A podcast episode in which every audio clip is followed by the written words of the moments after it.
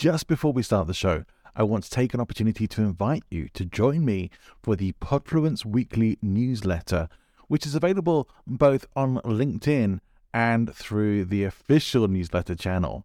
Now, if you are on LinkedIn and it's easier for you to follow there, then please just click on the link in the show notes, which will take you straight to Podfluence on LinkedIn, where you can subscribe for free and get weekly updates on Podfluence articles as well as episodes.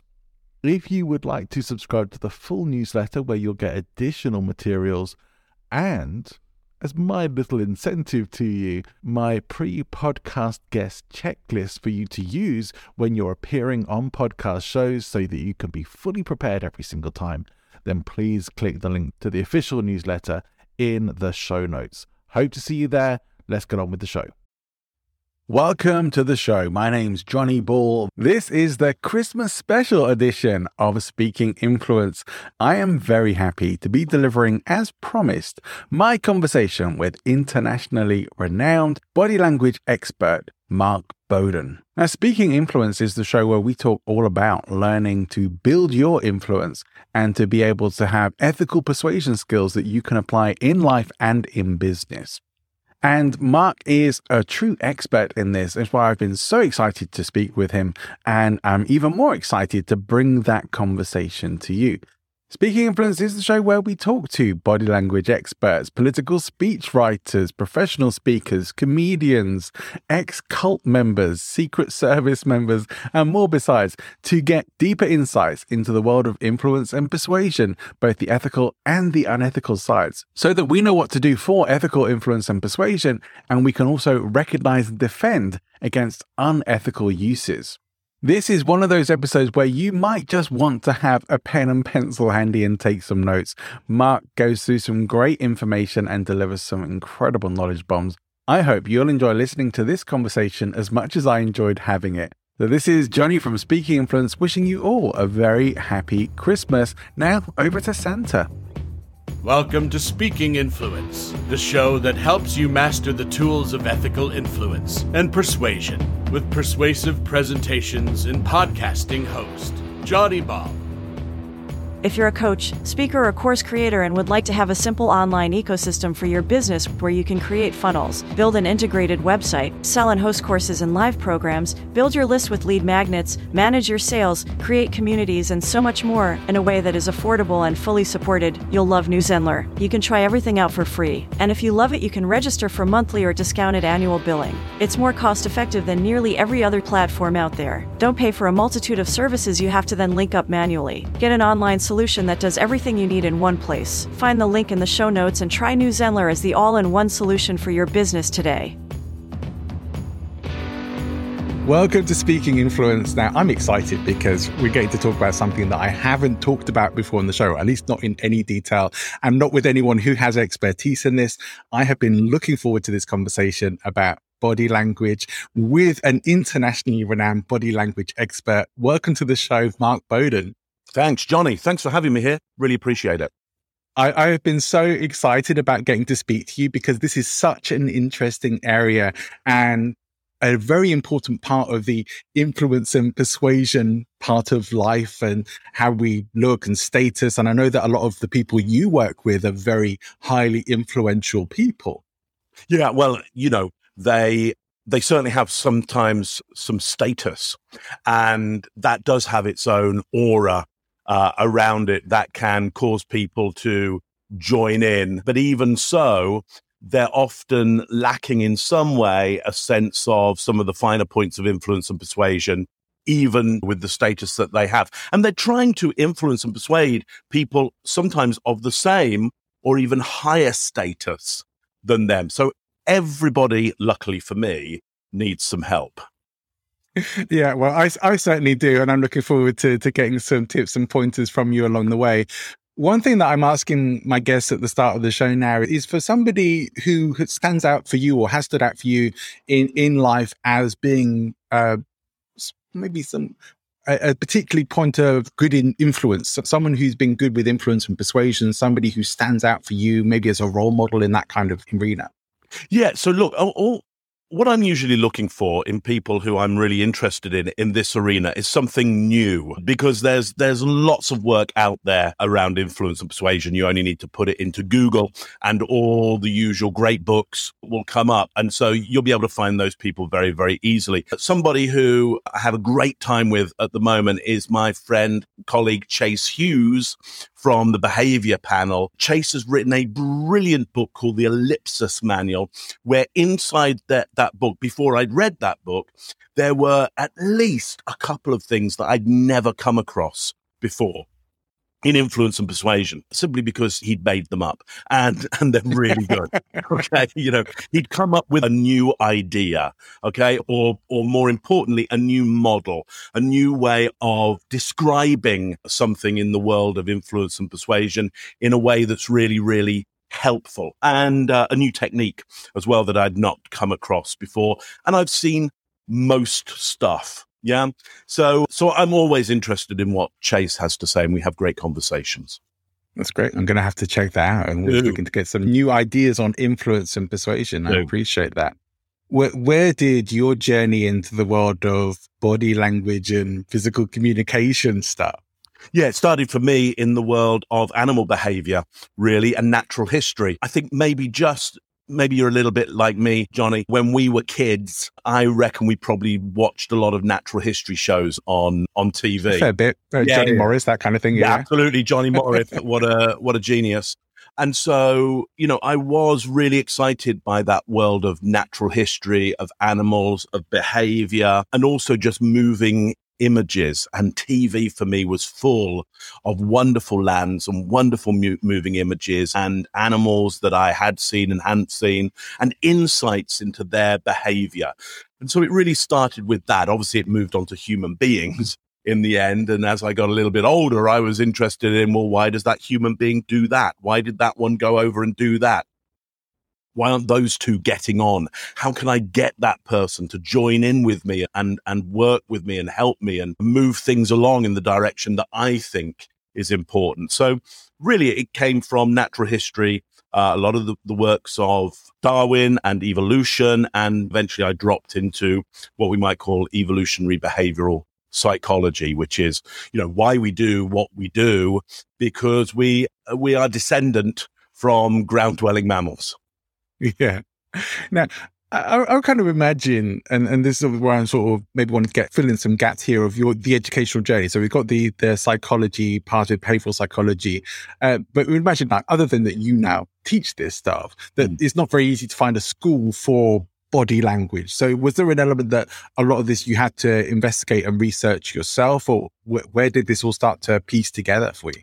Yeah, so a lot of it, you're right. There was at the time when I was looking into this and enjoying, there was no school that I knew of around this, though I was being educated in other areas in, in a long, in, in a line of tradition, essentially. So uh, I was studying fine art, performing art, and there is a long, long, long line of tradition of how do you influence and persuade large groups of people in a new idea and and action them very quickly in the direction you want them to go. And that goes back right back to the ancient greeks. And it is written very clearly as to exactly what you do in order to motivate a populace. And yeah. and the visual form around that rediscovered almost i'm going to say well reanimated let's say is the best way to to to call it, research was done as to what in Greek theatre truly happened visually, along with the words, along with the, the logos, what actually happened alongside that that could cause a populace to be moved in a certain uh, direction. Uh, a lot of the work of a theatre practitioner called Jacques Copeau w- was around that. That got passed on eventually to Jacques Lecoq. I worked with Jacques Lecoq and, and many of the people around uh, him. And so I was immersed in a tradition that went back literally thousands of years around that. Yeah, that's amazing. So it's something like physical rhetoric, kind of. Yeah, absolutely. Physical rhetoric, absolutely. For us at the time, it was really about, well, it was about the idea of conspiracy. How do you get people to breathe with you and therefore to experience an emotion, the emotion you want them to feel. It's even more than empathy.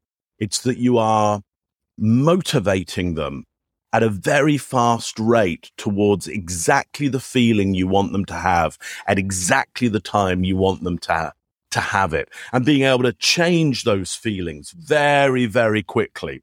And so from the work that I was doing around that, people from politics and business, knowing what I'd managed to achieve in theater uh, and film and TV around that, were going, can you do that with our audiences in the realm of politics or business?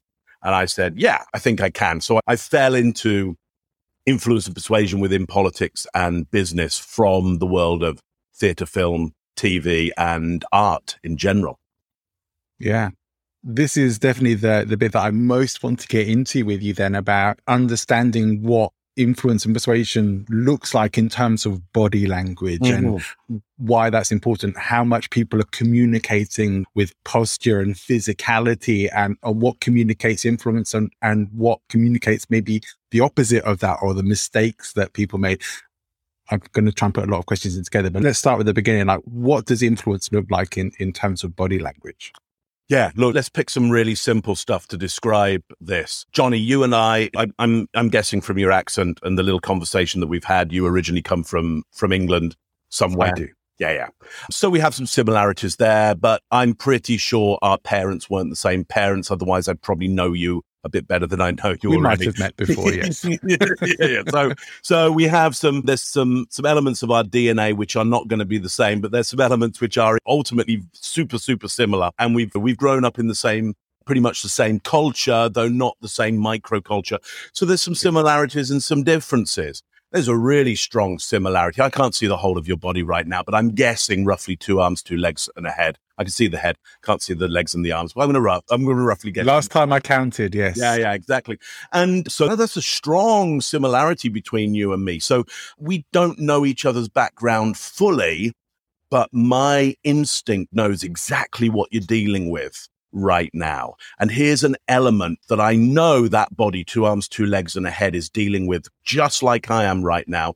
You're dealing with gravity. Just like every other human being on the planet, your body is designed around standing up against gravity, this constant fight around that force that because of the the mass making a curve in space and time it draws you towards this bigger mass of the earth which is making that that curve in space and time. So you're battling against that and i know that. And i can see at the moment what makes me feel very confident great great um, uh, word confident confides to have trust with you. What makes me have trust with you is i see you winning the battle against gravity right now.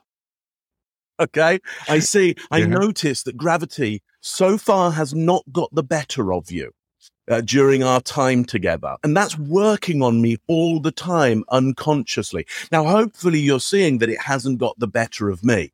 Okay. Now, what I'm going to do is allow that gravity to get the better of me. Okay. And all I've done is softened my, the muscles in my spot right now. So you'll be seeing a different image of me, Johnny, but everybody else who's listening to me right now, you'll have already noticed that this has changed fundamentally changed the rhythm of my speech, the tonality of my voice. Johnny, you'll be noticing that my eyes are cast, uh, uh are, are, um, well, they're naturally kind of, I can't get the right word now. And the reason I can't get the right word is this is also compressing my lungs, which means my level, the, the levels of oxygen available to my neocortex, which is running my language uh, system, which the neocortex takes a huge amount of adenosine triphosphate, which which needs the the the the oxygen uh, for it. Anyway, what you'll what you'll have already noticed is is that you are way less engaged with me right now. Now, all I'm going to do is just, you know, by my own will, strengthen the muscles in the back of my spine, and I want you to notice exactly what happens to me so quickly so quickly. How it's now, now I'm elevated. Now I'm what I would call in my language buoyant. Now I'm buoyant against gravity. Okay. My hands have become buoyant. There's a whole different set of signals coming towards you.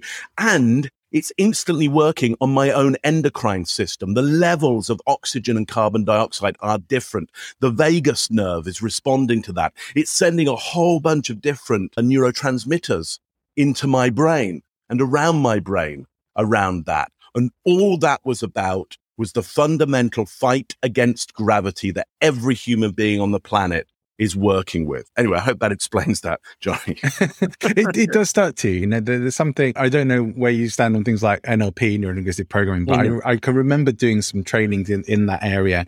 Uh, and one of the things that get taught about was physiology and talked about it. I don't think they explained it quite scientifically or as well as no. you did, but the difference that it really makes in terms of uh, your own, just your own mood and energy is really what it was talked about from being slouched over to being more upright or being stood upright with shoulders back and chest out kind of thing. Uh, uh, the the energetic change that you feel there. Uh, and so, for, so from that sense, is very much about what you do to yourself as, as much as what you're projecting out to other people. Yeah, yeah, exactly. Uh, so, so, so I did a, a, little bit of stuff in NLP back in the day, back in the uh, would have been late eighties, early nineties, somewhere around that. Actually, with with Richard Bandler. And, and I felt brilliant though it is, it was all actually a little bit slow for me yeah. in that it had come from a certain area of therapy and therapy is utterly reliant on an hour a week for five years and, and an organization of an industry that's kind of reliant on that. I was like, well, we could do all of this way, way quicker if you just understood a little bit better how this physiology really, really works. Because as you rightly say there, Johnny, it seems to change the energy of you. And I would go, oh no, I can be a little more definite than that. Like I can absolutely record the levels of oxygen and carbon dioxide that are changing. I know what that does to the metabolism and I know how quickly it can do that. I know what it does to the breathing rate and I know what that rate, that rhythm, that, that cyclic cadence, I know what neurotransmitters that's going to trigger off. So I know how to change the brain and that happens really quickly really quickly, usually within about th- three breathing cycles. The change will have will have happened, which means you can change somebody's feelings if you send a strong, clear signal. They will mirror you. It has to be strong clear. Other human beings follow the strongest, clearest signal in the room, not the best signal, not the smartest signal, the strongest, clearest signal. That's what they're designed to do. If you can send a strong, clear signal, you can get people to change quite subtly sometimes their behavior in front of you, but that can change their psychology very, very quickly and in a super fundamental way. So that's what I concentrated on in, in terms of influence is to go, or certainly persuasion, uh, a little bit more than influence, simply because influence for me means to be in flow, to be in the river with. That's really about me mirroring them and yeah. copying them and going, Hey, I'll join with you so you feel good about me. Then I'll do I'll do persuasion on the whole. Get them comfortable. Yeah, get them trusting. Again, can happen very, very quickly if you use the environment to do that. And then get them to mirror you, copy you really fast, really quickly in a very definite style. And then they'll change their feeling around you. Again, I hope that makes sense, Johnny, because I can rant on. It, it, absolutely makes makes sense to me, and I'm just wondering what kind of signs or signals there are in, in people's body language that express status beyond what you talked about. Yeah, lovely. Okay, so let's look at status. Uh, as a guess, Johnny, as a guess, somebody of high status, somebody with who who let's just say that status is when you have control of resources that are seen by others as valuable. Yeah. That's to say, look, I can have high status, but walk into a certain land and they'll go, well, you're nothing because I am not in control of the resources that are most valuable in that area. Okay. But let's just say, as a general rule, what in your mind are the universal elements of resource that most people would find valuable? What do you think? Money would be one. Right. Okay. Money. Yeah. Uh, yeah. Well, so let's stick with that. So how, how do we know what's one of the universal signals that would suggest somebody has money? Hmm. Uh, they they may be well known in in business or media because of it. Right? So there's there's fame or or renown, okay, but like that's super reliant. If I want to influence and persuade most people, that's kind of super reliant on understanding the media channels and who owns those, and and so I need some, I need something, I need something, Johnny, that that is has been for thousands of years a universal indicator, easily seen that somebody might have access to to to money to wealth to notes of exchange because they something is on their body that that Yeah, could signal that. What do you think? The, the way they dress. the way they dress. Yeah now dress changes over over time. And so at one point it's like i like your shiny leather shoes with your big big fancy silver buckles on but now it could be a, tra- a, a pair of trainers that cost $3000 or even even more and and we might not all recognize that like what has been recognizable for thousands and thousands and thousands of years any ideas I, I'm I'm struggling with this one, Yeah. other than people's faces and haircuts. Yeah. and Well, you know, that. the thing is, it is so it it it it's so under the wire that we often don't recognize it because I keep showing it to you, which is gold. Aha, okay. Yeah, and so and so the moment you you will, and I want you to to walk out there in the world, okay, and I want you to notice what happens when you're with somebody, and and for example, large amounts of gold are easily visible to you. They are displaying in a very visible way large portions of gold, and I want you to notice how you perform around them. Okay. Because check if I'm true or not. Check how influential and persuasive that signal of having large amounts of gold adorning the body is with you. Yeah. That, that tomb of Tutankhamun, it's solid gold around it. Yeah. And you look at that and you go, well, that's a nobody. Or do you go, that had to be the most powerful person in the land at the time, even when dead, surrounded, uh, their body en- encased in gold. Yeah, the Yeah. closer you get to that, the more you'd look like, wow, there's somebody power. Yeah, so give me give me some feedback on that, Johnny. You know how how true does that feel to you? Oh, I, I can definitely see that and that where that fits in as a, an element of status, and uh, I think we definitely see it. Uh, If you see somebody like more likely a woman, but somebody who's dripping in diamonds, for example, you would automatically associate that kind of status as well. But I guess the gold is the a far more common one for us to to see. But yeah, I, I certainly think see that in business environments, and it's so subtle. Mm. you say you may not even notice it. It's just No. uh, but So but you may you may you may clock it, but just not consciously have awareness of it. Yeah, so some of it is so subtle you're not gonna you're not gonna clock it. And for people like me that can instruct people how to use it, it will be totally under the wire. Yeah, your uh, only your unconscious mind will pick it up. Let me give you another one. Again, universal indicator of somebody has power. They own space. Yeah, they own land. They take Yeah. up space. Now, that's not to say they take up your space. That is that is territorially aggressive. Okay, but they own they take up space. So you'll notice when I gesture that I own all the space around me. Okay. You'll notice when I gesture with my hands, often my hands will take all the space they can. They will stretch out their fingers. Yeah. In order to take that space. So you can see that I don't fear. There is no stress around me having all the space that is mine. If I were with you at a table and we were having a meeting and I wanted to, to help you understand how much territory, okay, that I, I feel comfortable having, I would make sure, just as I have in the image here in front of you, that I place my water, my resource, yeah, my drinking resource, a full arm span away from me so that every time I go for that, my, the joints on my arm lock out. So number one, you start to see how big I am. Yeah. Bigger Yeah. generally says more status. Yeah. And that I'm purposely causing myself to lock out my arm as I go and get my resource again shows that I'm not afraid to take that space which is mine.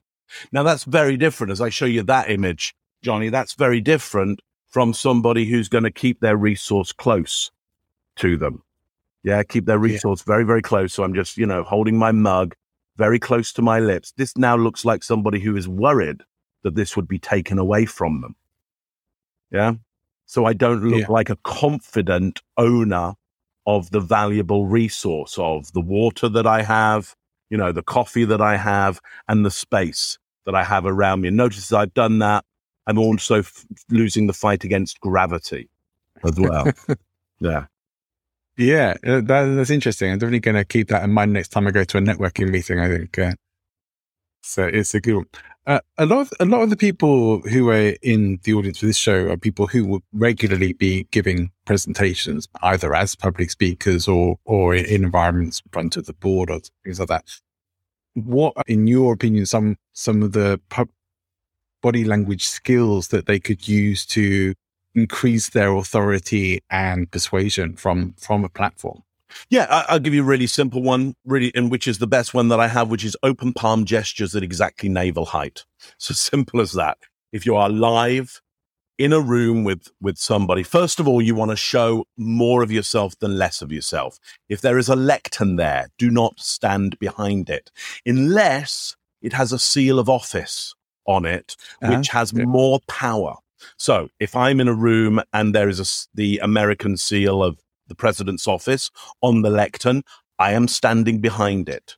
Okay. I'm going to take that seal of office. Okay. And I'm going to use that imagery, that icon in order to imbue me and infuse me with, again, centuries of power and centuries of influence. If not, if it says, you know, Marriott Hotel on it, I don't care. It's that's of no use to me whatsoever. I will move away from that lectern. Nothing wrong with the Marriott Hotel. Very well, uh, by the way, you always look after me very, very well, but you're not as powerful as the president's office. Okay. So, so I'll move away from that lectern and I'll show more because when insufficient data, you default to negatives. When more sufficient data, you're more likely to have a positive view of me, even if you're seeing more negative signals from me. The fact that you can see more negative signals, the fact that you can see more is of more advantage to you in the in the life and death you know situation that living on the earth is so so i'll move away from that and i will do open palm gestures at exactly navel height which show you number one no tools no weapons nothing in my hands nothing to harm you okay so it causes you to trust me it also brings a sense of me being calm and assertive because I don't need to- tools or weapons. I don't need anything in my hands right now. Okay. I will bring my arms away from the sides of my body. So I'm not protecting those delicate organs and I'll display the center of gravity and the delicate organs that are in the, in that belly area, I will open up that area to show you that I don't fear any attack. There's no predators in the room and I'm not a predator. Because if there were predators in a room and I, or I was the predator, that center of gravity would crunch in in order to protect those delicate organs. So remember what I said right at the start of this. We are descendant from ground dwelling mammals. And as we stood upright on the plains of A- Africa millennia ago, um, in order to be able to run and to and to duck and weave and be able to hunt um, for uh, of, of our own accord for for meat rather than you know having to just deal with the bones that are being left around by other predators. As we started yeah. to be more active, okay, what we did is we gave up that protection of the ground of our bellies and opened up that area. We didn't grow and evolve ribs all the way down because we wouldn't have been able to run for a long distance like we're able to run.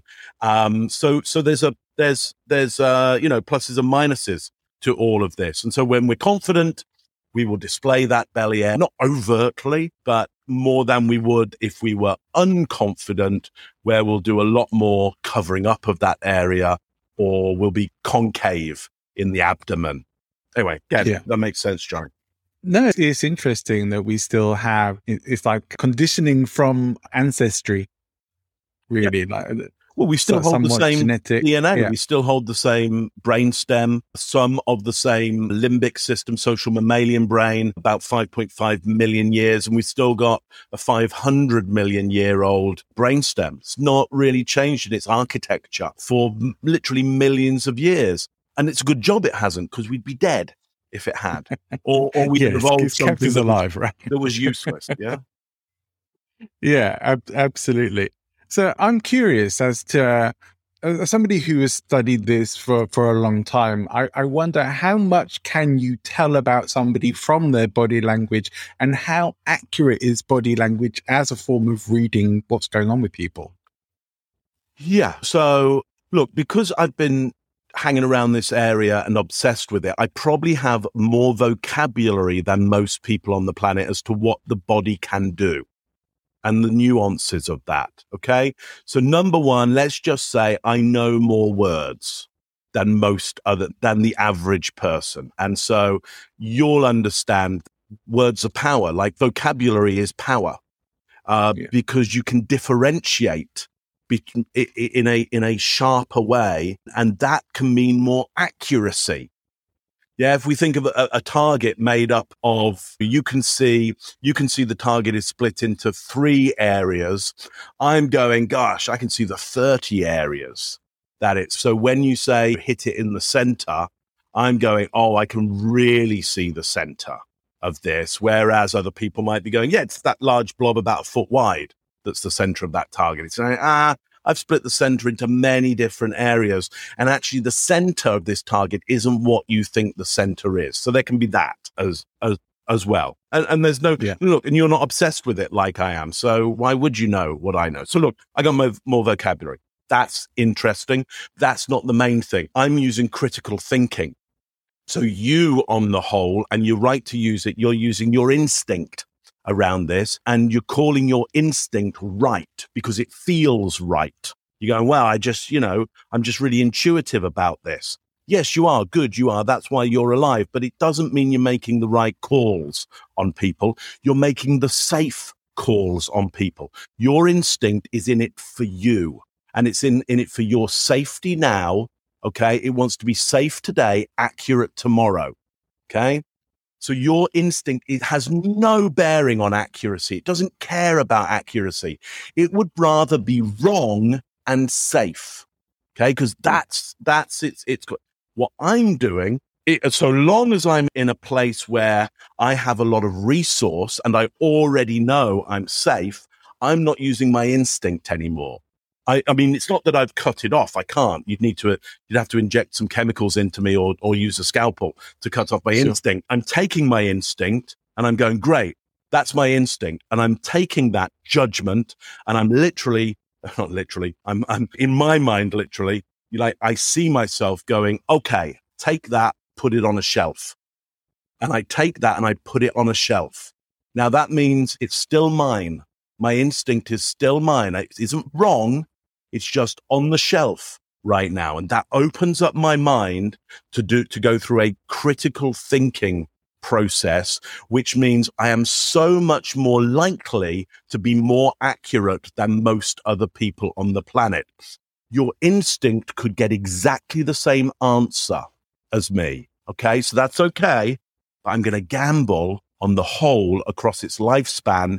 It doesn't. My critical thinking is more accurate than your instinct for more of my lifetime. Now, by the way, I only do this when people pay me. Okay. Because it's a, it's a very tricky thing to do. Okay. And, and it's a job. It's not, it's not fun. It's not a sport. So when people go, well, do you know, do you tu- turn up to parties and you're critically thinking people's behavior? It's like, no, that's an annoying person to be around. Why would you ever do that? Yeah. No, I'm just there with my instinct again. Now, if I feel that it would be useful and helpful to suspend those judgments for any reason, because I can see an advantage in that, yes, I would start to do it then. And then somebody might go to me, So, what did you think of this, that person and that part? And I'll be able to go, Oh, yeah, uh, uh, yeah, I was, I, I did a, a quick analysis of them. Here's what I think. And then they might go, Wow, I didn't see any of that. I didn't see any of that going on. It's like, why would you? Why would you? Anyway, again, hope that makes sense, Johnny. It does, yeah. It's kind of like a therapist going to a party, right?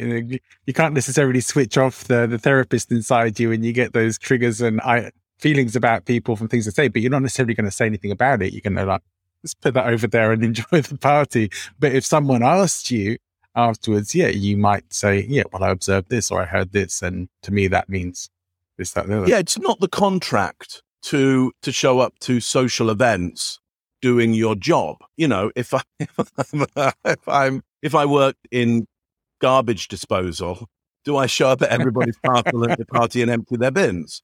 Like, well, you get invited to more parties, you maybe. do, but they might. For a lot of people, it'd be like, "Come on, relax, man. You know, relax." Bus busman's yeah. holiday, yeah. Right. Uh, yeah, it's like relax. So I'm the same. I'm the same unless I, I see something that could really be helped by yeah. by what I do, and then and then I I might, but I'm still not likely to. There's a lot involved with it, and it, it would require me asking questions of people covertly that that it, it, might feel odd to them. I'm pretty good at it that it wouldn't feel odd, but after a while, they might go, "Why do you keep asking me these kind of questions? This is a bit odd." And I'd be the odd guy. I'm already, I already maybe don't fit in quite entirely. So why make it worse? It's, it's over, fitting is overrated, in my yeah. opinion. But yeah, so I definitely get that from that perspective. And one of the, part of the ethos of this show is my goal is to help people who have good, positive, powerful, life changing messages, get that out into the world and have oh. influence and be able to persuade people in good and positive ways. But of course, these things can, these are tools. I mean, what we, what, a lot what we share is tools and, and just ways of doing things. And when you know how it's done and you're do, not just doing things unconsciously or from instinct, as you say, that, uh, that it becomes more intentional and tools can be used for good or bad. But in general, most people don't have that kind of level of awareness. And I know that you, you have some stuff about this, uh, um, I guess it, probably in your recent book, but how good is body language uh, in able to tell us the veracity of people and, and what's going on there? What can we read or generally get from people in, in terms of whether they're on the level. Yeah. Okay. So you're looking like, can I tell if somebody's lying or is being deceitful? Which is one of the biggest questions in body language. Because wouldn't that be wonderful if you, you know, well, yeah, yeah. So it's so it's such a wonderful idea that there's a fairy tale written about that called Pinocchio. Um, also, yeah, it is such a wonderful, beautiful idea, full of such power that there's a fairy tale written about it. And don't you think you'd know how to do it already if it were available? don't you? Like, I don't you think if that were possible, if you could tell that somebody's definitely lying from their non-verbal communication, all human beings would be able to do it. Our brain is not a knowledge machine; it's a prediction machine. Okay, it's just sometimes it predict, predicts so accurately, so often that we think it's knowledge, but it isn't. It's just algorithms that that predict. So can you be better at predicting? Yes, you can. Can you know? Can you read somebody's mind?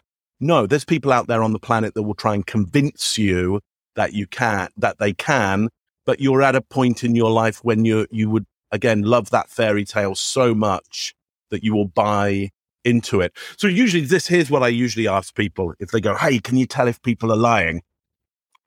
I usually say to them, who are you most worried about right now? Yeah. Give me, what's their name? Yeah. What is their name? okay. because, because you, you don't care m- uh, mainly if people are lying or not in your, you know, they are, you know, you are like it's part of the, one of the most important, our most important social skills is being able to lie and join in with a lie. Otherwise, how would we get on with, with anybody? Yeah, how would anything work if that weren't the case? So you know you have to be able to accept lies and deliver them really well, okay, in order for things to function. So now we've got to know who is the person in your life or group in your life that you fear so much that you want to break that social contract of accepting lies? Yeah, that you want to not do that. Well, this, that becomes interesting. And at that point, somebody like me will go, so, okay, I get the name of the person.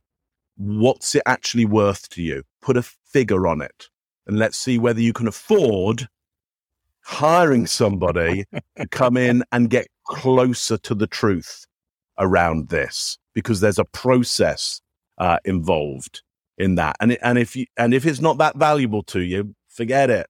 Forget it. Like carry on. You know, the other thing people often say to me, "Oh, you know, must must be terrible being one of your kids because you must know when they're lying." And it's like, even if I did or I didn't, why would I strip them of that basic fundamental thing of being able to get one past? Yeah, why strip them of that? Like, what kind of what kind of father do you think I am? I want to, I want to, you know, rid them of being a human being. Anyway, is, it, is there not potentially an element where even if you did that, they would start to figure out the ways to disguise that and to no, nobody's that good at lying. nobody's that good. It's like it doesn't.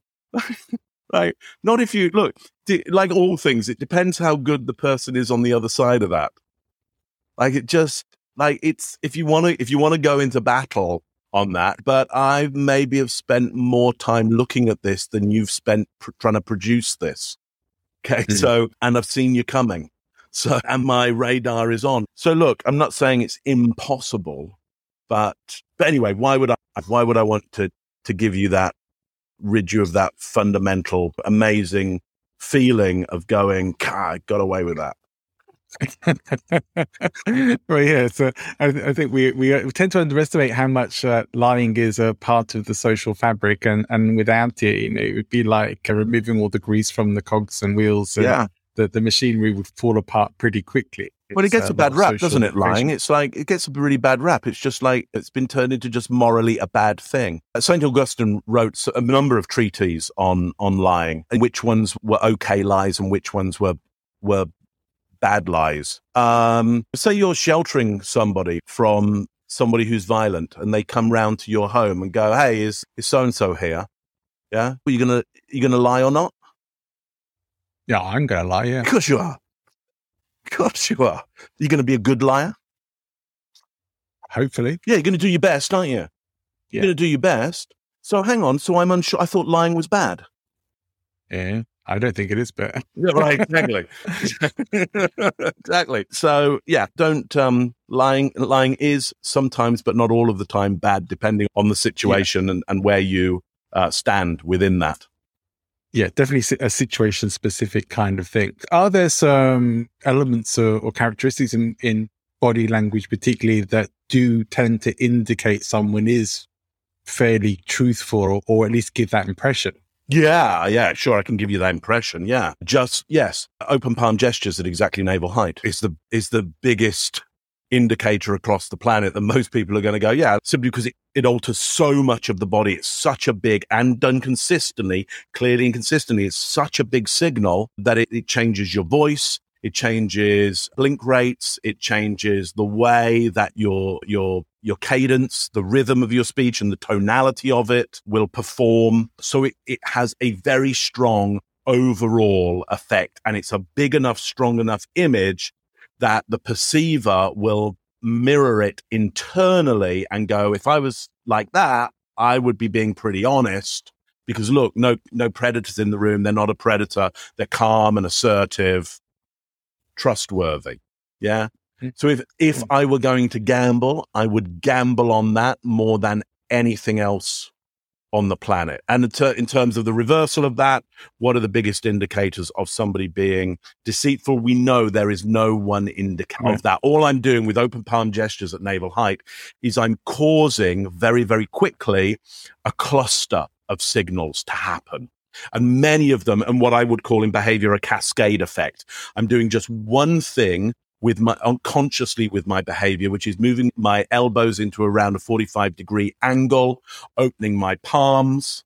Yeah. And just by doing that, cascade effect very, very yeah. quickly, which means that the observers get a kind of a cluster bomb of signals, which is very hard for them to think their way out of. Right a lot of us are only being seen in these sort of little square boxes like we're in right now on video. Open palm gestures at waist height might not be so visible. But so is there anything that maybe fits more for the Zoom lifestyle that, that, that could be beneficial for people? Yeah, absolutely. So so uh, camera changes things. slightly in that in that my focus has now gone to something else which is to engage you with a moving image okay? And and engage you where i'm large in the frame so that i keep reminding your instinct that i am live and present right now. So yeah what you'll notice is my hands come high up into passion yeah which is raising my heart rate and breathing rate and will be raising yours as well. Just look what happens if I hang my hands down by my side and I'm just a talking head with you right now. And I'm not a strongly animated, moving image. It's the same person, same, written the same four books, same expertise. Are you as engaged with me? Do you want to stay with me for so long? Okay. The moment my hands come up and they start to be animated, this is literally as my fingers move, your neocortex gets some sparks of in it because it knows when fingers move like this, that takes the, the motor cortex and you start mirroring that. Okay. So I'm not so focused on trust and credibility on the camera. I'm focused on life, on getting you engaged with, with this. Make sense? Yeah. Definitely going to start doing more of that. Good. Thank you. Uh, so uh, I know I know we don't have uh, a lot of time left, but there, there, are still a few things I want to sure. ask you. And, and, one question that I, I, really do want to ask you, and maybe you already said it, but what is your number one influence persuasion tool that you, you always go to? Oh, really nice. Well, I'd start with the influence piece because I can't do persuasion really with the people that really matter, which is the people that are not doing what I want them to do or my client wants them to do. Your chance of getting to that, unless you do the influence part first, is about null and void because you can't do the persuasion, yeah. which is the move hard unless you're on the same journey as them. So actually it's more of a, it's somewhat of a verbal thing more than anything else, I would say. And that's to ask them where they are. Now that's an that's an interesting question because it because it it can be that can be metaphorical or psychological or actually where they are on the planet. But I'm looking to align with their current location. Now, often if I am on the same spot on the planet as them, it's really easy to, it's easier to align with their current location. I will literally stand next to them and look in the same direction as them. And to the extent that it is use, adopt some of their behaviors, some but not all, only the ones that are useful to moving them forward, only the ones that I feel are already enough going in the right direction for where I want to take them. Uh, I'll start to adopt those behaviors. So this NLP idea of pacing and leading, I don't do that. I only I would only mirror the behaviors that are already going down the right route because I want to yeah. I want to lead them rather than spiral with them into the oblivion of whatever abyss that they might be in right now. But but still establishing rapport. You to to an extent, to an extent, but sometimes no, I wouldn't. For sometimes I might go straight for look, adopt this behavior. It's better for you. It's more mm. exciting. Mm. It's more, so sometimes if I, I will be super kind of pro social for, and do very pro social body language and see how quickly they'll join in with me. Because ultimately I'm going, look, this is more fun, isn't it? And quickly they'll join in because they just go, yeah. it's better. It's more exciting. Yeah. Absolutely. But ultimately, yes, what I'm trying to do, first of all, is do the influence piece, which is to see it from their direction. And I might even ask them, so where, so tell me where you are right now. And they might go, well, well, what do you mean with, with X or Y? And I go, yeah, exactly. And I don't, I don't know. I don't care what they say. I just want them to give me a clear linguistic location because once they do that, I'll go, yeah, exactly. And, and I'll just join in on that and help describe it with them. That's cool. It's cool. So I, I know we have to start wrapping things up, but you have several great books. And can you tell us very briefly about about your most recent book? Yeah, our most recent book, "Truth and Lies: What People Are Really Thinking," written uh, by myself and co-author Tracey Thomson. I would suggest this book is a uh, book on critical thinking disguised as a book on body language. Because the books on body language, there's some really good ones out there, but they're never as useful as people might hope. And so this has all the really good stuff that you'd really love to he- hear on body language, uh, human behavior. But at its core is a way of thinking more clearly and more accurately about human beings. And that's really, for me, the, the real power is critical thinking rather than intuitive or instinctual thinking. That's really good, does save your life, and you can't stop it. So it's okay but for somebody that yeah. will be working in influence and persuasion or body language behavior at my level, you need something else, which is critical thinking. Absolutely, I'm a big fan of critical thinking, and and that's, that's certainly right up my street. You mentioned one one of the book earlier, but I wonder if I could ask you, other than your own books, are there any other books that you would recommend that people should check out, either in this topic or just something everyone should read. Yeah, you know, if you're thinking about influence and persuasion, I said it before at the start, but Chase's book, uh, The Ellipsis Manual. I mean, I mean, go, go, I would go towards well, you know what he's done, which is brilliant, which is he's taken. He'll stop you having to trawl through a lot of a lot of some of you know many some of you may have read through some of those very, very thick books on influence and persuasion, especially if you've delved into NLP. You might have, like me, if you've hacked through the works of Milton Erickson. it's like it's a, yeah, it, some of them, yes. Yeah, it's a stack of it's a stack of paper. Yeah, it, it means you may not have to do that unless you want to dive dive deep. Like he's already gone into that and pulled out what is most essential within a lot of that yes. work. Oh well, there's definitely going in the show notes as well as some links to your books. What, what's the best place for people to come and find out more about you? Yeah, truthplane.com, T R U T H P L uh, L A N E, truthplane.com or Google Mark Bowden, Mark with a K, B O W D E N, and you'll find me. We'll, we'll have those links in there as well. As we wrap things up there, Mark, what's the one thing you hope people will most take away or even implement from this conversation today? Yeah, uh, really good, really good question. Understanding that for me, it really is about thinking more accurately about people in terms of influence and persuasion, not the power that you might be able to gain over them or around them, but how you might better understand them. A great, lovely guy, Joe Navarro, one of the, the, the true kings of behavior and body language. I was with him a couple of years ago at an event and he turned, I don't know, we were chatting about something and observing people and talking about what we do. And he turned to me and he said, he said, it's really only about getting on better with people, isn't it? I was going, yeah, it really is. That's all it's about. It's just like, how can you get on better with people? And we were there with the people in the security services and, and all of that stuff, save lives and, and stop billions of dollars getting siphoned into awful places. And yeah. really, we're just going, it's just about being able to get on better with people. Yeah, I think what everybody's saying is the first book I ever read about body language and stuff. It is uh, definitely worth checking out Joe Navarro's stuff. Yeah. Uh, Mark, it's been a real pleasure speaking to you. It's been such an interesting conversation. Thank you so much for your time, your information, and sharing so much great stuff with us. Really appreciate it. Oh, my pleasure. Anytime, Johnny. Thanks for tuning in. I hope you've enjoyed the show. And if you did, make sure you subscribe for future episodes. I have some great episodes coming up for the end of the year. And of course, we'll have a special New Year episode for you too.